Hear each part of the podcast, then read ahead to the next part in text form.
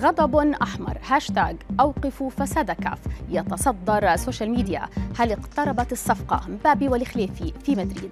فرناندو ألونسو عاشق جديد بعد زواج فاشل. هذه الأخبار وغيرها تتابعونها على العربية بودكاست. نبدأ أخبارنا لهذا اليوم مع تغريدات الجنوب إفريقي موسيماني والجدل الكبير الذي أثير عبر ال social media. كان مدرب الأهلي أحد قادتها عبر حسابه الرسمي على تويتر.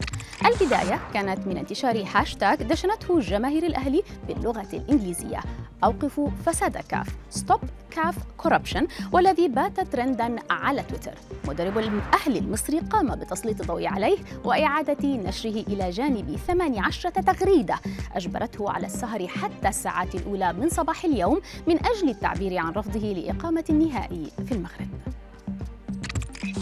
وإلى مدريد حيث أثار قدوم ناصر لخليفي رئيس باريس سان جيرمان إلى العاصمة الإسبانية ضجة غير عادية لا سيما بعد قدوم كيليان مبابي أيضا إلى المدينة أمس الاثنين ليزيد التكهنات والاحتمالات بشأن انتقال لاعبيه إلى صفوف ريال مدريد.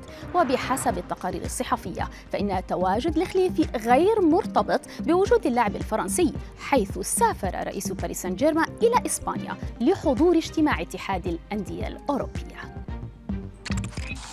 في إنجلترا التقطت عدسات المصورين أمس صورا لسيارة يورغن كلوب الفارهة والجديدة نوع بنتلي كونتيننتال جي تي أثناء وصوله لمقر تدريبات ليفربول. أمر امتلاك مدرب محترف لسيارة فاخرة يصل سعرها ل 150 ألف جنيه استرليني ليس بغريب بل متوقع. لكن اللافت هنا أن من يقود هذه السيارة هو كلوب نفسه سفير شركة أوبل منذ عام 2012 ومن اعتنق ولفترة طويلة مبدأ البساطة وعدم المغالاة في اختيار سيارته حيث لم يتعدى سعرها طيلة مشواره الكروي أكثر من 18 ألف جنيه استرليني. فما سبب التغيير؟ الأيام القادمة. كفيلة بالإجابة.